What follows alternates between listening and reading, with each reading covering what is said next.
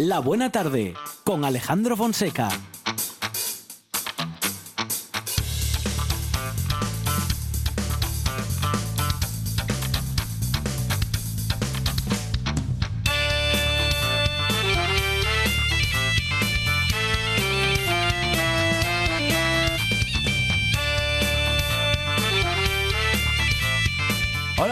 Buenas tardes. Pasan pocos minutos de las 4 de la tarde y esto es La Buena Tarde.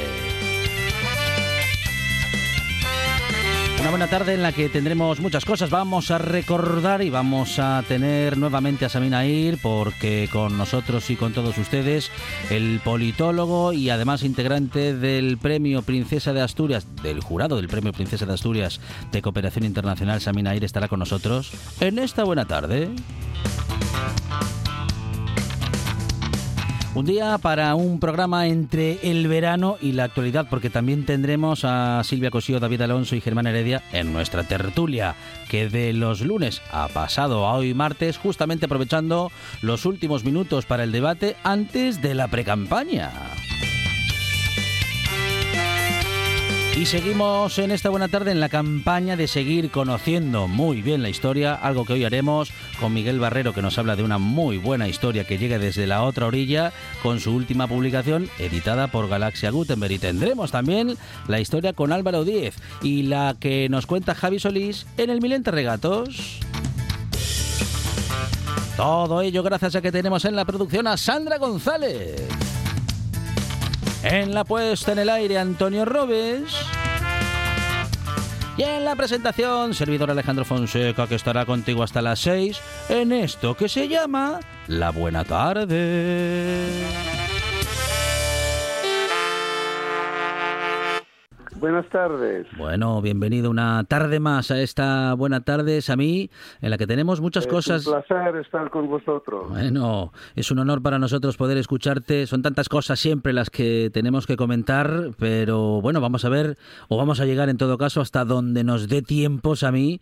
Pero creo que lo, lo más importante y lo más preocupante a día de hoy, hablando de actualidad internacional, es la guerra en Europa y sobre todo parece que estamos hablando de un conflicto mm, de esos que no se pueden ganar, que no, que posiblemente no gane nadie, es a mí.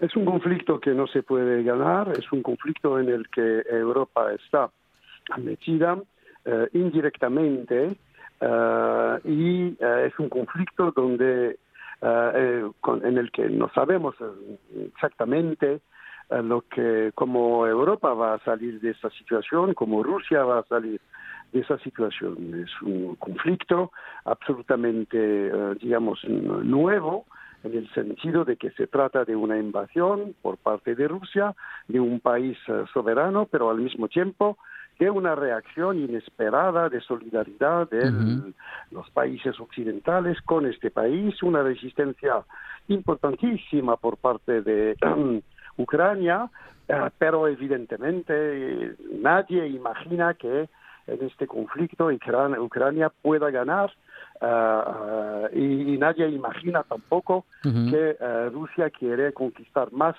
territorios como los que ha conquist- conquistado ahora. O sea que es una situación eh, dramática, pero ha generado ya varias consecuencias muy importantes. Ha generado primero eh, el hecho de que los países del este y los países del norte eh, han pedido una protección, digamos, masiva por parte de la OTAN, de Ujú, los. Estados Unidos. Suecia eh, y Finlandia van a entrar en, el, eh, en la OTAN, es decir, que Rusia va a tener en sus fronteras armas nucleares.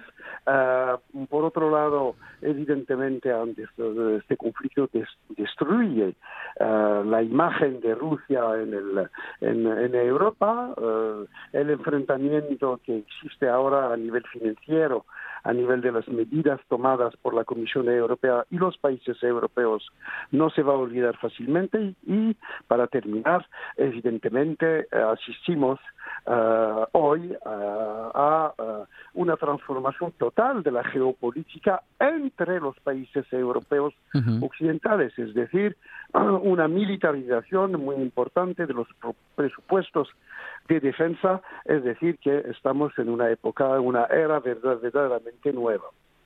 Bueno, una era verdaderamente nueva hablando de este conflicto y también una era verdaderamente nueva esta que estamos transitando ahora, pero que se iniciaba en 2019 y 2020 con Sami, uno de los eh, acuerdos que en Europa cambiaron la historia del continente y cambiaron la historia de los Estados miembros, porque aquella mutualización de la deuda que hoy casi no se recuerda propició, eh, eh, digamos que mm, primero el crecimiento europeo y luego la resistencia de Europa ante la COVID, porque colocó dinero en el mercado mm, para los países miembros que han permitido primero aguantar el golpe de la COVID y luego la recuperación en la que todavía estamos. Usted tiene toda la razón. Eh, pero hay que ser, digamos, más preciso, si me, si me, lo permite. Es que e, ese, ese giro histórico, para mí es un giro histórico. Ese giro histórico ah, ah, ha sido eh, y es debido fundamentalmente a la intervención de España. España que ha podido, y en particular el presidente Sánchez, que han podido integrar en su estrategia eh, en relación con la Unión Europea a Italia y a Portugal y crear un frente para que estos tres países, con el apoyo de Francia, pero fundamentalmente fueron ellos los, y sobre todo España que ha iniciado el movimiento, puedan conseguir esta mutualización, es decir, estos 713 mil millones de euros para poder ayudar a la economía europea que había sido destrozada uh, para la, por la, la, COVID. Uh, creo que en España, pero la gente no se da cuenta del trabajo que ha hecho en aquella época, estos días de febrilidad, estos días de tensión enormes el trabajo que el gobierno español de Pedro Sánchez uh, ha, ha, hecho y sobre todo, uh, digamos, la insistencia particular del presidente del gobierno con sus socios europeos para uh -huh. conseguir este acuerdo. Es verdad que se ha mm, abierto un camino que es el de la mutualización de las deudas, uh -huh. de, de, de, la ayuda, es decir, la posibilidad de, de consagrar, digamos, de dedicar partes importantes de los fondos del Banco Central y de la Comisión Europea a desarrollar y a apoyar el desarrollo de países que se encontraban en situación difícil. Eh, yo espero que esa uh, innovación, porque es una innovación uh -huh. en la historia de Europa, pueda reproducirse y desarrollarse uh, desde ahora y sobre todo después de esa guerra, porque esta guerra está costando uh, muy, muy, muy, muy, cuesta muy caro para los ciudadanos europeos. Bueno, una, una guerra que, como decíamos, no se puede ganar, pero que mm, desde luego podríamos perder todos. Es una guerra que, uh, que no se puede ganar uh, y es una guerra en la que todos podemos perder. Es decir, que estamos en una situación en la que uh, por los dos lados, tanto del lado de Rusia como del lado de las potencias uh, europeas, existe el arma nuclear y el uso del arma nuclear, que sea táctico o estratégico. Yo nunca he entendido, digamos, estas diferencias entre táctica, arma nuclear, táctica estratégica, son armas nucleares y el primero que utiliza una genera automáticamente el uso del mismo arma por uh, otra parte. Uh -huh. Es decir, que es una cadena que no tiene fin uh -huh. y evidentemente uh, para evitar esa cadena hay que entender que más allá de la legitimidad de, uh, digamos, la, y de la necesidad de apoyar incondicionalmente a Ucrania, hay que buscar una solución política. No hay otra solución. Y estoy convencido hoy que um, eh, llegaremos a esa uh, situación, a esa solución política. Para decirlo De otra manera, creo que hemos entrado con esa guerra en la fase conclusiva de esa guerra, con la ofensiva de Ucrania. Ucrania va probablemente, hay que esperarlo por lo menos, conseguir recuperar una parte de su territorio. Los rusos van probablemente a aceptar dejar una de parte de estos territorios para entrar en el núcleo de la negociación que tiene que ver con eh, la con digamos Crimea y con las garantías de seguridad tanto para eh, Ucrania como para eh, Rusia. Rusia no quiere la OTAN en sus fronteras en Ucrania. Veo que Joe Biden, que el presidente Macron, veo que el, que el canciller Scholz han dicho claramente que no querían que eh, eh, Ucrania entre ahora en la OTAN, lo que significa que ya es un paso importante en la negociación y llegará un momento, lo espero lo más rápidamente posible para que los, vamos a decir, los grandes eh, que tienen armas nucleares y que tienen posibilidad de actuar, digan con China probablemente que hay que parar y empezar a negociar. Eh, estoy convencido de, que eso eh, se va, va, a llegar más rápidamente de lo que, que creemos. Y justamente en el ámbito internacional, eh, justamente en estos días, conocíamos la noticia de la muerte de Silvio Berlusconi, una figura, mm, bueno, pues diríamos que de, si nos dijesen antes de haber conocido su historia y de haber conocido su experiencia política, si nos contasen quién ha sido Silvio Berlusconi, sin aclararnos que ha sido primer ministro y que ha determinado la política de Europa durante casi 10 años, nadie diría que estamos mm, recordando que fue un político en Europa al más alto nivel.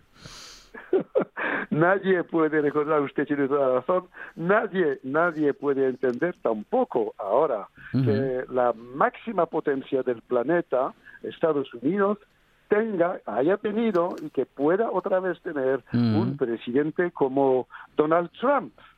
Estamos en un mundo, para decirlo, digamos, en fórmula literaria, totalmente surrealista.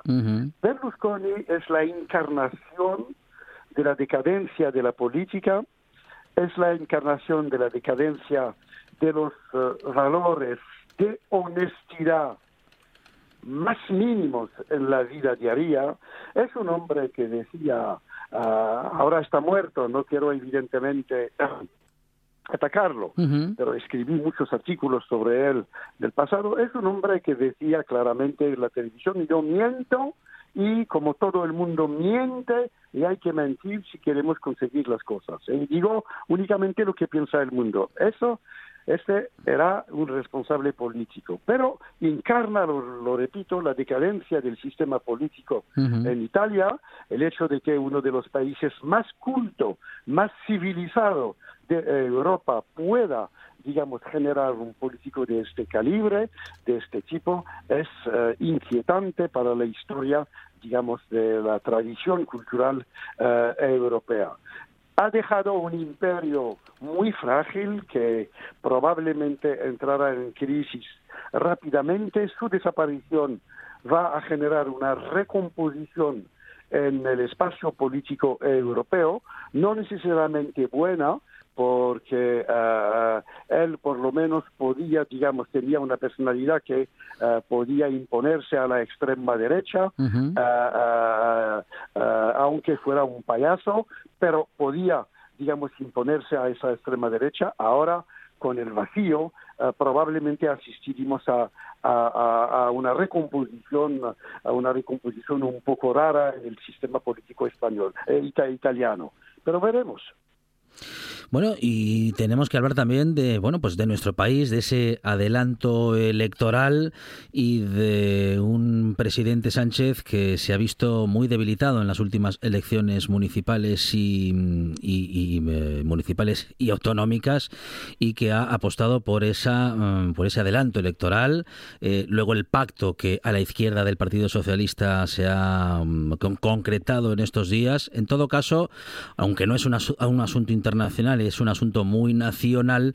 Justamente lo comentamos con usted, Saminair, porque estamos en un momento en el que muchas cuestiones están eh, teniendo un, uh, un, denominador común eh, en el mundo, ¿no? Y es, eh, primero, la, la debilitación de las izquierdas en el mundo y, en general, de los gobiernos que han gestionado la COVID, sean del color que sean. Mm, es verdad.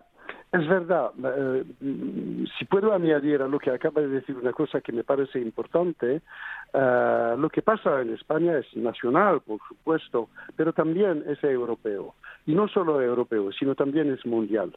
Porque las miradas sobre el gobierno de España eh, ahora, y lo veo desde Francia ahora, son muy importantes. Lo que pasa en España nos cuestiona mucho y uh, uh, España era el único reducto, el único bastión donde había una experiencia, podemos pensar lo que queremos de experiencia, pero una experiencia progresista uh -huh. y efectivamente si esa experiencia pierda Uh, digamos, el poder sería dramático para todas uh, las fuerzas progresistas en, uh, en, Europa. Eso es el primer punto.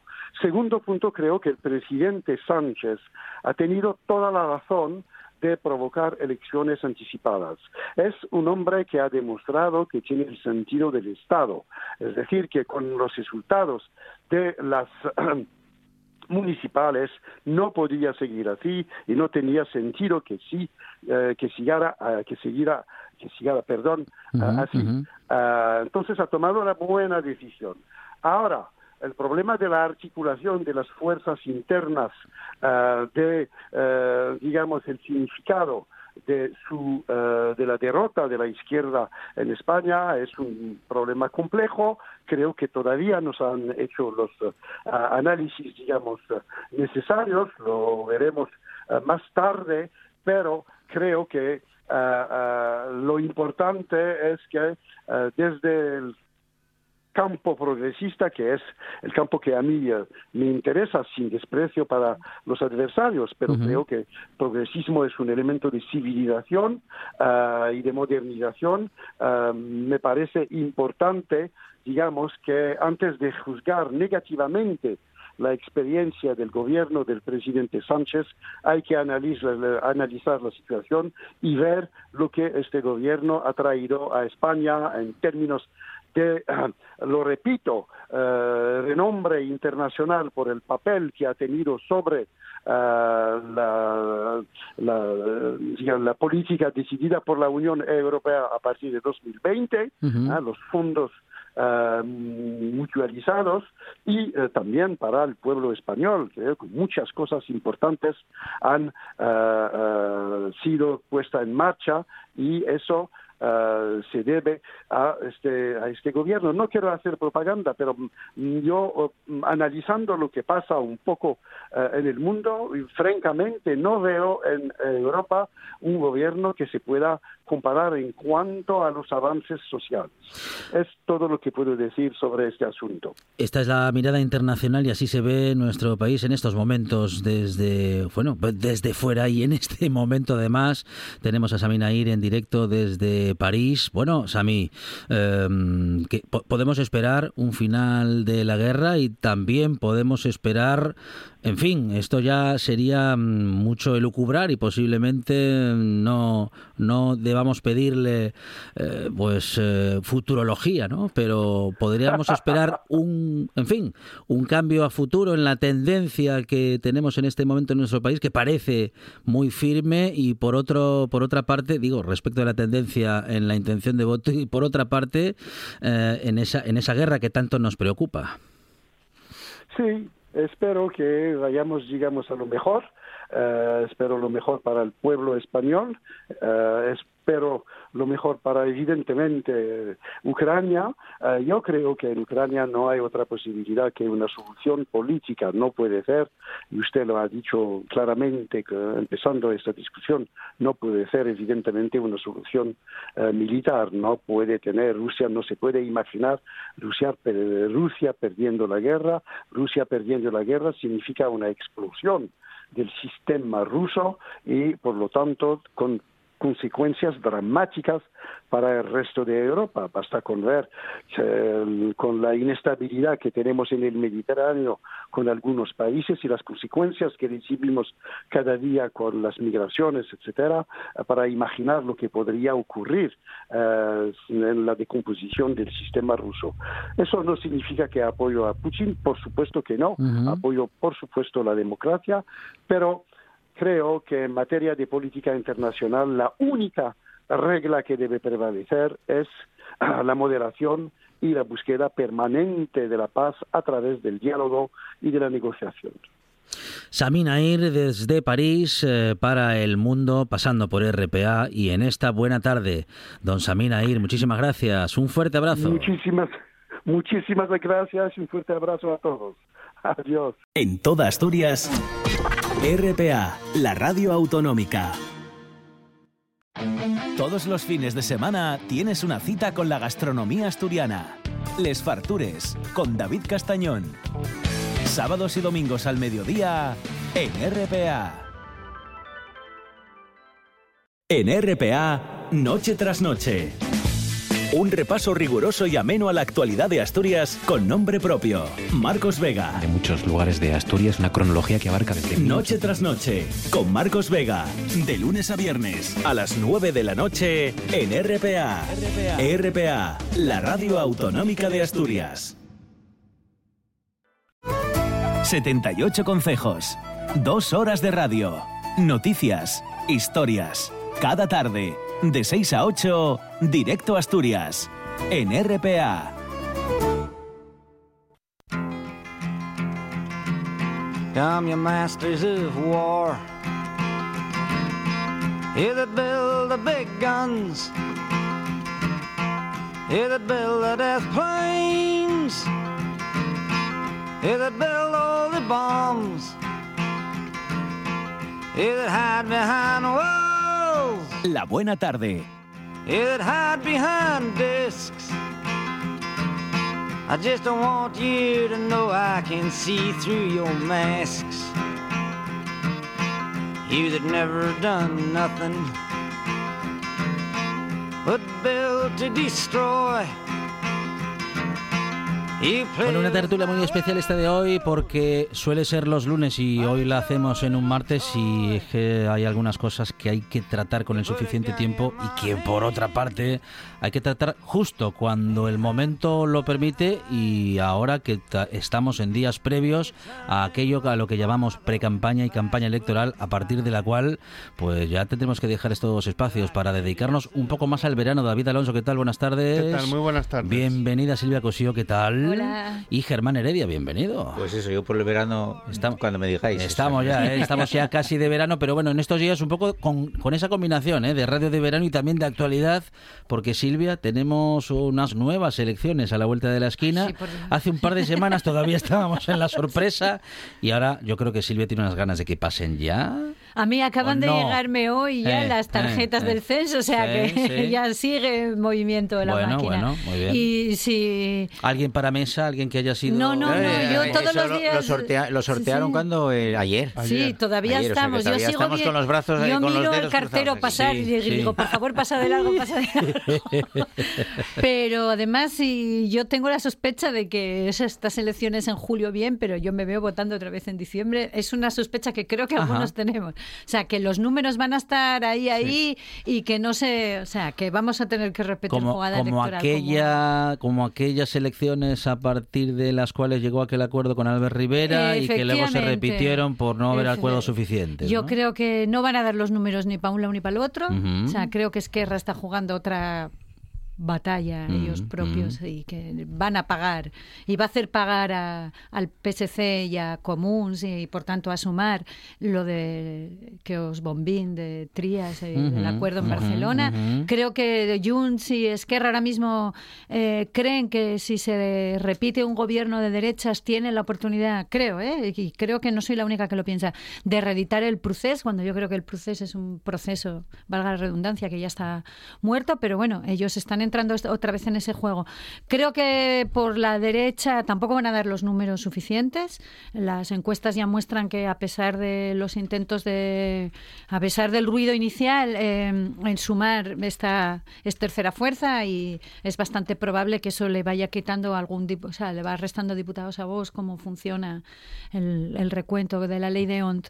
Creo que nos abocamos a una situación. Es extraño, ¿eh? a mí me parece desagradable que estemos tan, tan polarizados que y no es bueno, no es bueno, no es bueno y, y que estemos jugando un poco con el pan de cada uno de nosotros. Estamos viendo además los movimientos del Fondo Monetario Internacional, cuando ya no hay problemas de, inflación, siguen presionando para subir los tipos de interés, a pesar, están diciendo, hay que seguir subiendo a pesar de que eso provoque una crisis. Es decir, creo que los bancos y los especuladores están preparando para una crisis, mm, para volver a para volver a saquear los bolsillos comunes y creo que en Europa deberíamos de estar un poco más atentos a todas estas cosas que están pasando, a los em, efectos y al que tiene ya el cambio climático en nuestra vida, la necesidad de empezar a construir vidas vivibles y, adaptadas a las nuevas circunstancias meteorológicas y sin embargo, y no solo en España, ¿eh? estamos aquí a la discusión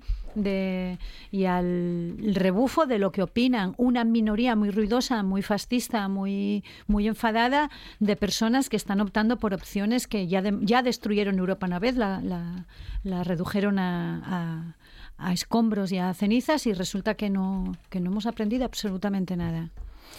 David. Bueno, yo el 23 lo tengo marcado de color rojo en el calendario como corresponde con un domingo de descanso según la Iglesia Católica y según lo que va a corresponder ese día de votaciones. Así que no tengo problema que me toque tocase mesa tampoco.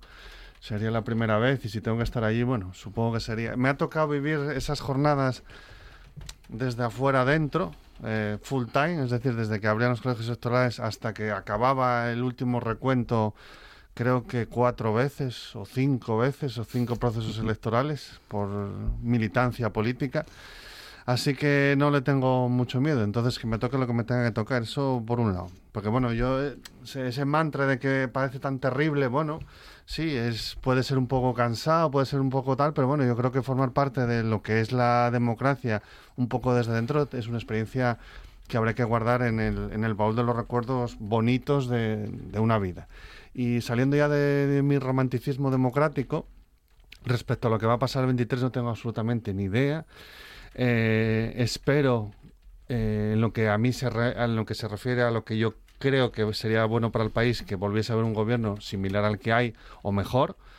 Y cuando digo similar o mejor me refiero a ideológicamente una coalición de partidos de izquierdas, y eh, bueno, no sé si estaremos muy cerca de ello o muy lejos, no me creo absolutamente ninguna encuesta de las que veo, cada vez me las creo menos, me puedo creer ciertas tendencias, la tendencia de que el PSOE va a bajar algo eh, y de que el PP va a subir un poco más de algo, eh, de que Vox bajará probablemente y probablemente, no tengo ni idea, y que sumar, al haber podido ser capaz de aglutinar 15 partidos políticos, bueno, es un mensaje que ha lanzado el electorado de la izquierda, salvo a la, alguna masa borreguil que pueda seguir andando por ahí. Eso está olvidado y, y, creo que además no deberíamos ni siquiera mencionarlo porque ahora hay pues que entonces paso página a ese respecto. y sí que lo único que quería dejar claro, ya lo hemos hablado más veces, es la jugada maestra de Pedro Sánchez de la única oportunidad que tenía de poder tener opciones de mantenerse en el gobierno, sin duda, es haber hecho, haber convocado las elecciones el 23 eh, de julio. ¿Por qué? Primero, porque se ahorra de seis meses de desgaste que solo iba a ir a peor eh, su, imagen pública y la de su partido y la de la coalición. Y segundo y más importante, pues tiene fácil la campaña, no se va a meter seguramente, ya lo dicen, desde al menos desde Sumar se está diciendo y supongo que desde el PSOE igual, no se van a meter en decir, cuidado que viene la ultraderecha, porque primero la ultraderecha ya está, segundo ese mensaje no ha funcionado, con lo cual se van a dedicar, supongo, a ser un poco más claros y a decir lo que han propuesto sobre la mesa. Eh, con todo eso, ay, se me olvidaba, y sobre todo acertado porque ya se puede ver lo que un partido que habría en el gobierno junto con el PP, que sería Vox, voy a dejar el PP fuera, aunque no debería, pero voy a dejarlo fuera, pues las medidas y las gentes que conforman los gobiernos que propone ese partido, Vox, es para echar a correr. Eh, se podría decir de otra manera, es un partido democrático, lo es, pero los candidatos y candidatas que han puesto sobre la mesa en muchos gobiernos autonómicos y municipales que se ven no tienen absolutamente ni idea de qué va esto de los gobiernos, ni de qué va esto de la democracia, ni de qué va esto de la temática que les toca y peor que todo eso, muchas de las veces que, que hablan pues atentan sobre los derechos sociales que ya están consolidados en este país, con lo cual eso la gente lo tiene que saber y ser consciente cuando vaya a votar de que, bueno, voy a votar, habrá un gobierno de derechas, habrá un gobierno de coalición en el que va a haber una parte minoritaria de ese socio que va a poner en solfa todavía si tenemos que estar pendientes de si una mujer puede hacer o dejar de hacer cosas. y eso es lo que dice. ¿Por qué digo esto? Por el último anuncio mm, de, de, mm. Vox en una pancarta gigante en el que quiere tirar... No la mencionéis, que eso es hacerles propaganda. Es decir, ya se la quitó la Junta Electoral Central. No viralicemos a los fachas. Por favor, os lo pido. O sea, esa cosa que colgaron no tiene relevancia, solo la tuvo porque todo el ya mundo le estás de importancia. le estuvieron dando ya le estás dando importancia No, ya está retirada, o sea, no existe. Bien, pero lo que quería decir eso es que ataca los derechos de las mujeres. Eso es otra cosa. Es, decir, es un partido que va contra los derechos de la y no de las minorías. Las mujeres somos más de la mitad de la población de España. El colectivo LGTBI es parte de la sociedad española. Eh, los derechos reproductivos de las mujeres eh, son derechos reproductivos de las mujeres, etc, etc. Es decir, ahora mismo tenemos presidiendo parlamentos autonómicos personas que están en contra del aborto, personas que se dedican a torturar animales por trabajo, o sea, toreros, que se van a dedicar a la cultura. Es decir, esta gente ha venido a desestabilizar el sistema y me parece muy bien por su parte.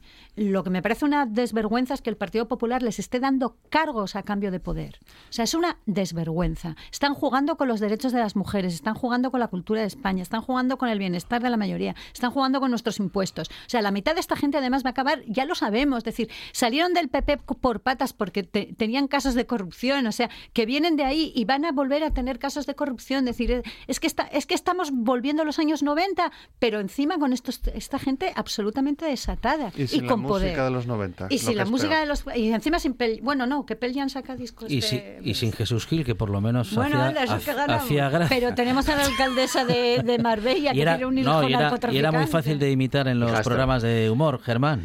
Eh, no, a ver, me sorprende. Yo tengo marcado el calendario no en rojo, sino en azul, el, domingo electoral. Y, y, jolín, es que te, os ¿Ya compraste, ¿Ya compraste bicicleta, alimentando... ¿Compraste bicicleta, Germán? Digo, por, lo, de, azul, por lo, que yo quería chanquete.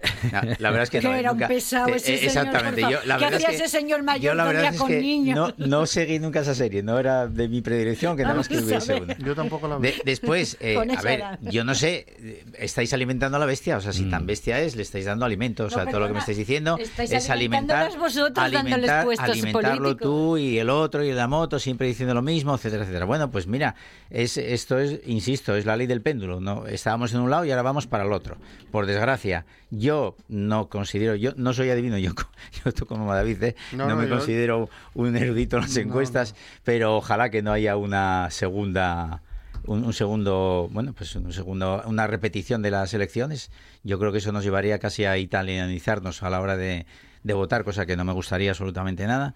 Eh, y, me da lo mismo que me gustaría que ganase el Partido Popular. Yo creo que eh, no es una eh, no repite nada, sino que es una vuelta otra vez a otro sistema y a otra manera de pensar y otra manera de hacer unas leyes. No creo que se atrevan a quitar muchas de las que muchas veces nos programa cuando está uno en la oposición. Y poco más os puedo decir. Lo que sí que, eh, de la misma manera que ya os lo dije yo eh, creo que en más, en más de un programa, eh, hay una parte que alimenta que el otro lado parece ser que vienen, vienen pues eso, lobos, y en el otro lado también dicen que vienen otros lobos. Yo insisto, cuanto menos hablemos de esta gente, que ya sabemos todos cómo es, tanto de unos como de otros, me da lo mismo, más nos entraremos en un mensaje más tranquilo, más sosegado y que esta sociedad se merece. Si no, sinceramente yo creo que no se van a atrever eh, hacer muchas cosas de las que pregona, porque nunca van a ser un partido mayoritario. No, pero absolutamente. pero están gobernando. Aunque vaya, aunque vaya, sí, también eh, podemos decir que Podemos en su Podemos no es un partido fascista, no es un partido que ponga en duda los derechos de ningún colectivo. por tanto, es incomparable. Yo tampoco creo que ellos quieran, eh, por mucho que digan, acabar con las comunidades autónomas, porque va a ser imposible. Está en la Constitución. hay muchas propuestas que, se hacen. hay muchas propuestas que se hacen. que reviertan, por ejemplo, todas las leyes de derechos LGTBI que hay en las comunidades que, en las que viven, ya van a hacer la vida de esas personas muchísimo peor. Si empiezan a implantar las tonterías que, que, pregonan sobre el, las tonterías lo del corazón de los fetos, obligar a cualquier mujer que quiere someterse a un proceso voluntario y libre de eh, control de su propio embarazo, tener que someterse a esa, a esa tortura, déjate de alimentarlos, que no va, no, yo no los voy a alimentar, los estáis alimentando vosotros que va a ser O sea, los habéis metido hasta en Gijón. o sea, yo no alimenté nada. Bueno, yo no los metí en ningún sitio, pero vamos. El Partido Popular los ha metido. o sea, ha aceptado gobernar con ellos y Foro los ha metido. Foro fue lo que los ha metido, ¿no? Y vosotros estáis gobernando con pues, ellos. no habéis dicho yo con esta gente no gobierno. Como uno puede, como uno puede, tú acabas. Y en Tineo. Y en Tineo. Tinedo, perdón, que por lo visto no les gusta Tineo. también hay un gobierno de coalición entre Tinedo no les gusta Tineo. Tineo les suena bable. Quieren que Tinedo. Tinedo, van a hacer una campaña muy grande. Se han, inventado yo insisto, nuevo sitio. Insisto, yo creo que no es para tanto las coaliciones, como así lo demostraron, como así lo demostró, como así lo demostró el PSOE gobernando con independentistas o como Hombre, los independentistas o filoterroristas no, de los no sé cuánto, todo el LGTBI, por ejemplo. Toda esa historia. Bueno, sí, pero Hombre, claro, es que no es lo mismo. pero y, alguien está en contra del Partido Popular sobre eh, eh, Vox está en contra de, los derechos LGTBI, igual que está en contra de los derechos de las mujeres. Sí, entra en los gobiernos. ¿Contra qué derechos? Contra algunos, pero no, pero no va a hacerlos. Pero que no lo va a hacer. ¿Cómo lo sabes? O sea, si tú dices que no sabes lo que va a pasar, porque, porque estoy seguro, ¿por porque no, va, porque no va a haber una mayoría absoluta para cambiar todo vale, eso. Vale, bien. Te compro... Te Olvídate. Vale, vale. Te compramos que no hagan nada. Simplemente con naturalizar ese discurso de odio ya estamos consiguiendo que eh, el Día del Orgullo haya habido más agresiones que nunca porque hay gente envalentonada pensando que esa gente es una desviada. ¿Por qué? Porque hay representantes políticos con poder político que desde, desde los espacios políticos están diciendo que eso está mal. Es decir, esta gente, mm, a mí me da igual, no, no me da igual, o sea, yo no quiero que gobiernen, pero es que encima se están naturalizando discursos de odio que hasta hace bien poco la mayoría de nosotros entendíamos con cierta decencia moral que no se podían decir en voz alta porque eran una barbaridad, porque pones en peligro la, la vida de las personas o el bienestar de esas personas. Y ahora resulta que vale todo. Y, va, y vale tanto que cuanto más burro eres, más poder te da el PP con tal de sacar mm, ayuntamientos y comunidades autónomas. Yo no sé, no sé si en conciencia os compensa lo que estáis haciendo. En serio os lo digo. no sé si en compensa. yo, pienso de mi manera.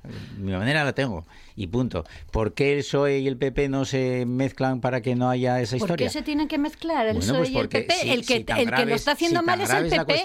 el PSOE no tiene que parar a Vox. el PSOE nunca va a pactar con Vox. La cuestión lo tenéis de Vox, que parar vosotros. O en su momento la de Podemos o cualquier historia, pues, pues júntanse. La responsabilidad de pactar con Vox la tiene el Partido Popular, no la tiene el Podemos, no la tiene el Partido Socialista, no la tiene Esquerra Republicana de Cataluña, no la tiene Bildu, la tiene quien pacta con ellos. Sois vosotros los que tenéis que poner un cordón sanitario a los fascistas, no el resto. el resto no pacta con Yo creo que no hay que poner un cordón a nadie. efectivamente, así nos va. Y por desgracia, o sea, yo si gobernara, claro, que no gobernaría con un independentista, ni con un Bueno, pero, pero es que pero, no hay etarras gobernando. Me da lo mismo. Pero sí hay fascistas pero, a veces, a veces es necesario juntarse con, No, no es necesario. No tienes, no tienes necesidad de, reunirte con fascistas. Uno no pacta con fascistas, no pacta con gente que está en contra del sistema democrático, que está en contra de los derechos de las personas. No se pacta con esa gente. Con esa gente ni se habla ni se les no se les manera de pensar, pero parece ser que hay otra. No, no es mi manera de pensar, es la manera de, pensar democrática.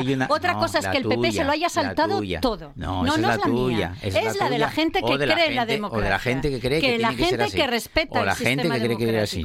no es democrático pactar con, con aquellos que, están en contra nada, que no te preocupes, y yo no me preocupo, no me preocupo que no me preocupe que no me preocupo, que no me preocupo porque no van a hacer absolutamente nada. Yo ya vi no van a hacer absolutamente nada. Sabemos todos cómo no lo vi. Los fascistas. Pues yo no lo vi. Pues Leo, pero no tienes lo libros de historia para ya, pero no lo vi. Sí lo ves porque lo hicieron también en Serbia una parte, hace 30 años. Viví una parte es de decir, ella que eso éramos todos testigos de lo que estaban haciendo. Sabemos lo que está haciendo Rusia en Ucrania, lo estamos viendo todos los días. Sabemos lo que está pasando, por ejemplo, en sitios como Florida, donde las vidas de las personas trans, las vidas de las mujeres, las vidas del colectivo LGTBI ahora están en la picota. Es más, se están prohibiendo libros. Es decir, claro que lo vemos, los vemos todos los días.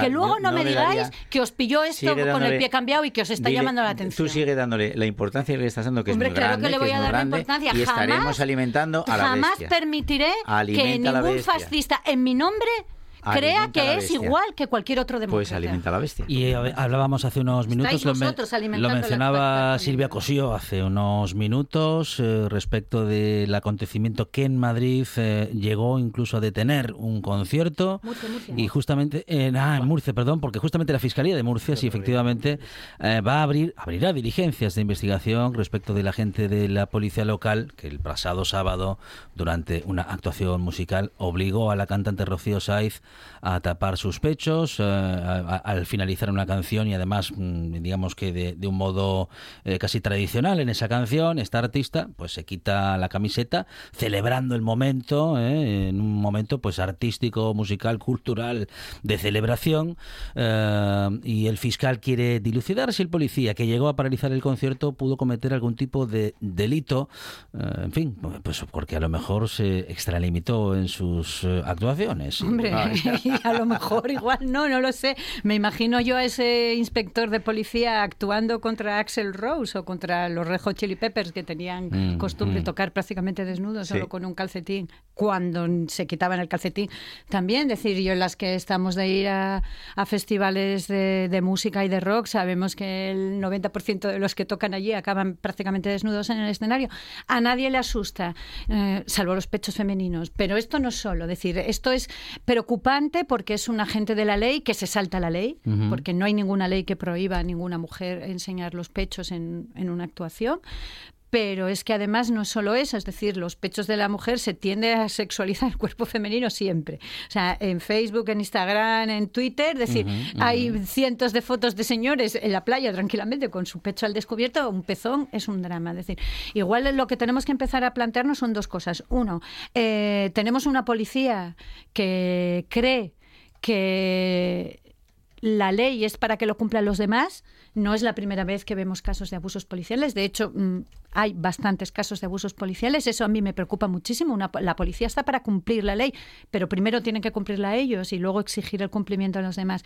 Y en segundo lugar está el tema de la sexualización del cuerpo femenino. Los pechos de una mujer no son órganos sexuales y por tanto no entiendo por qué se les trata como órganos sexuales. Es decir, una mujer tiene, eh, tiene pechos y ya está. Otra cosa es que tú me puedes hablar de buen gusto, de mal gusto, pero entonces si entramos en esa discusión sobre si es de buen gusto, de mal gusto, igual la mayoría de nosotros nos tendríamos que quedar en casa porque tampoco pasaríamos por los parámetros de lo que es buen gusto, de lo que es bello, de lo que es, adecuado para salir. Por tanto, creo que esa discusión queda fuera. Lo que debe de quedar dentro es el cuerpo de una mujer no es un objeto eh, sexual, es el cuerpo de una mujer y el que tiene un problema es el que lo ve desde un punto de vista, el que sexualiza ese mm. cuerpo de la mujer. Sí, yo... Y hacer pasar a, a Marina ese trago horrible que tuvo que pasar, porque no solo se la humilló en público, se la humilló en privado, se le gritó, se, hubo un abuso de poder, se la amenazó, se la llegó a amenazar con esposarla. Es decir,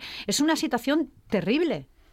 Yo creo, son dos cosas, ¿no? Yo voy a hacer menos incidencia en la primera. La primera es ese señor espero que lo crujan eh, dentro de lo posible, dentro pues es un auténtico inútil como funcionario público, punto, no sé quién narices se cree que es pero a mí me flipa. Supongo que será un señor que se cree que por llevar una pistola, aunque no es que la llevara en ese momento, pues ya tiene la capacidad de tener autoridad sobre los demás. Eh, no obstante, es un reflejo de lo que antes estaba hablando, de los mensajes machistas y de supremacía blanca en la que algunos partidos políticos de la ultraderecha están lanzando, entonces la gente se viene arriba el otro día las manifestaciones del orgullo, yo todos los años pasa, ¿no? Eh, ya sabéis que me gusta mucho observar a la gente. Pues yo, yo en la manifestación escuché unos 15, 16 personas insultando a la gente que estábamos manifestándonos. No le das ninguna trascendencia porque yo,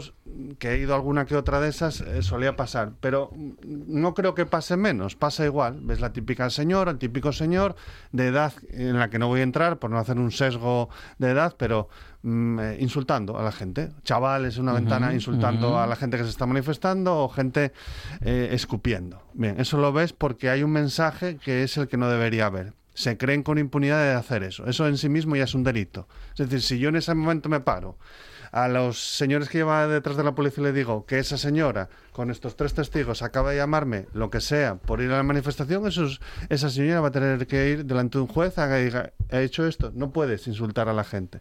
A veces se nos olvida que tú no puedes ir por la calle insultando a la gente. que tú no puedes en una red social insultar a la, gente. No puedes faltar al honor, no puedes hacer una serie de cosas que es conveniente que la gente tenga claro. Dicho esto, este policía espero que se lo dejen claro, que no puede ejercer su ley, porque es la suya, porque le dé la gana. Y lo siguiente, y es un tema que llevo luchando con él años, eh, como señor eh, y como deportista el muro, ¿cómo está de señores en camiseta? Llevo toda mi vida, eh, y ahora esto que voy a decir es eh, políticamente incorrecto. Eh, puedo tener la suerte de llegar ahí a tener 44 años en los que puedo quitarme la camiseta según los estándares que se ponen en las tal. Puedo tener esa suerte, ¿vale?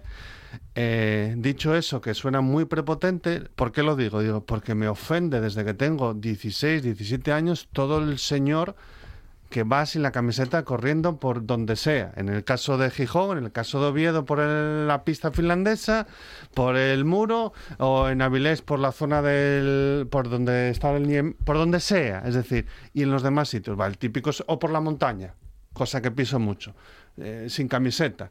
Y eso que a mí a mí particularmente me ofende, pero me ofende a mí, y lo digo ahora públicamente, pero lo, entiendo que es una cuestión mía y que la tendré que trabajar conmigo mismo. ¿Por qué me ofende? Pues mm, da igual. En el caso si es una mujer, no es una cuestión de ofensa, es una cuestión ya de que es está loca.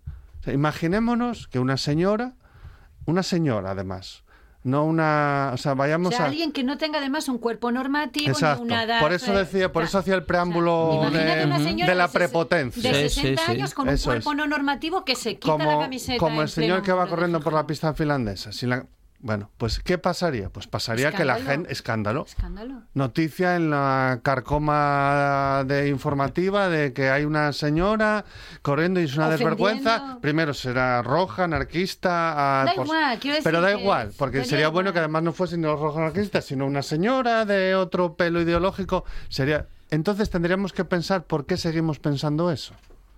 Entiendo que en la calle hay que ir con ropa. ¿Por mm, qué? Por, por lo mm. mismo que no tienes que escupir en el suelo, ni mear en una esquina, ni pegar voces cuando hablas por teléfono, por una cuestión de, tener cierto civismo, porque vivimos una sociedad, somos humanos. Eh, y si aceptas vivir en esa sociedad, tienes que cumplir una serie de parámetros, establecidos muchos de ellos en leyes, en el Código Civil y en el propio sentido común. Bien, eso es ir vestido que no tiene nada que ver con que en una actuación un señor, una señora, tres personas o cincuenta hagan lo que les dé la gana dentro de lo que es razonable. O sea, luego está el gusto, mal gusto, te puede gustar más, te puede gustar menos. A mí no me gusta cuando iba a ver un concierto de Extremoduro que acabásemos todos. Recuerdo el último concierto de Extremoduro, uno de los conciertos en el Palacio de los Deportes de Gijón. No funcionaba el aire, calor de morirse. calor de morirse, de tener que ir mm. al baño, echarte agua mm. y quitarte las camisas. Allí no había, eh, las mujeres estaban en sujetador y los señores estaban sin camiseta. No hubo ningún drama. También es verdad que si las mujeres se hubiesen quitado seguramente el sujetador, ¿qué hubiera pasado? Seguramente esto nos dé para abrir otro debate, que era el que antes hablaba Silvia, de la hipersexualización de cualquier cosa de una mujer. Los pies, las manos, los pechos, las orejas, los ojos, las pestañas, eh, el pelo largo, el pelo corto. Culturalmente las mujeres van muy tapadas. Existe también el acoso sexual. Si alguien piensa que una mujer, por ir, por ejemplo, con el pañuelo o con un vestido que solo enseñan los dedos, no es acosada sexualmente en ciertos países, es que no conoce lo que es el patriarcado y la sexualización de las dejen de ustedes de tener esa necesidad de ser un auténtico salvaje sexual y si quiere tener eh, y si quiere usted disfrutar del sexo, pues haga lo que toca hacer y es mantener conversaciones, eh, entrar en contacto con un señor o con una señora de una manera correcta, educada, y que si eso lleva a tener una relación, pues qué tal. Y todo lo demás, por favor, dejemos de ser salidos con piernas. Bueno, no, a ver. es que es un poco Paco Martínez Soria. No, Paco Martínez Soria, no, ¿cómo era? Después de la, de la calorada discusión que hemos tenido antes, yo estamos de acuerdo en esto. Eh, estamos de acuerdo porque hay energúmenos los hay en todas las situaciones y en todas las profesiones. Lo que ocurre es que cuando uno se, se embiste o se viste de autoridad, parece que todavía es todavía más, más, más jorobado, ¿no? Admitir que un policía con su pistolita municipal y tal, y no sé qué, vaya a, bueno, pues todos los que hemos vivido la época rockera fuerte de los años 70 y 80, maravillosa, del punk o de lo que queráis llamarlo, pues bueno, yo he visto, no sé, no sé quién era, pero ya, yo creo que en los años 80, algún concierto en Londres, que me dieron unos amiguetes y, y salía ahí una mujer y estaba muy bien y fenomenal y cantábamos y muy bien. No, me acuerdo al mismo. A ver, yo de foto de en casa y tengo después, una de Eddie sin camiseta. Y después, a, lo que voy, a lo que hiperpersonalizar, bueno, pues yo qué sé, yo creo que esto entra más dentro de la parte psicológica del ser humano desde hace ya tiempos ancestrales, ancestrales mejor mm. dicho. Yo siempre me acordaré de, Italia cuando vas al Museo de los Uffizi que le cortaron el pito a todas las esculturas y el pecho alguna que otra también. Y bueno, pues oye, pues, pues yo creo que... eso pasa yo, creo que vamos, sociales, yo creo que vamos evolucionando para cositas mejores y, que, y que este tipo de situaciones pues queda en una de otra, pero yo creo que sacarlo a una relevancia casi casi nacional Tampoco creo que sea grave fue que fuera un policía que se Exactamente, decir, es que fue muy grave, es decir, no es no es que yo vaya a un concierto y de repente me porte como una idiota y me ponga a insultar a la persona que está en el escenario porque se desnuda, es que es un policía que la amenazó con detenerla, que la que o sea, es decir, es un abuso de autoridad. cuando leí, cuando leí, cuando leí la, vamos, la noticia yo pensé que, que, había sido al final de la actuación. No, no, fue no, mitad de la actuación, fue muy desagradable también porque además los organizadores del orgullo, eh, el propio policía les estaba amenazando con no volver, o sea, decir que no se pudiera volver a organizar. Es decir, yo me, yo me imagino que fue una, es una situación muy desagradable. Dicho, dicho esto, también estoy en contra. Del eh, orgullo. No, no del orgullo, sino de que eso se utilice para ofender, por ejemplo, pues que las mujeres cuando entraban, está el colectivo este feminista que empezó en Rusia, que entrase, en una, que una iglesia con los pechos al descubierto o mm, desnudas. Mm. Pues hombre, eso es incitar también a una religión o a una ofensa que yo creo que no, eh, no debería utilizan su no debería como arma política porque entienden que el cuerpo de eso, ese debate, eso está mal. eso está mal. Ese debate, eso está mal. Ese debate ya va por otro lado. No, no, por eso te estoy diciendo. O sea que, y a ese debate vamos a entrar, ¿eh? vamos a entrar, pero tendrá que ser en próxima semana. Porque no tenemos tiempo para más. Mira que estamos sacando pecho ahora.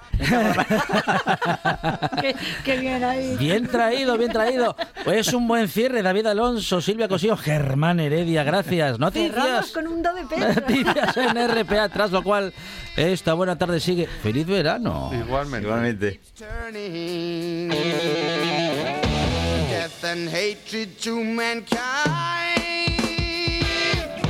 Poisoning their brainwashed minds. Oh!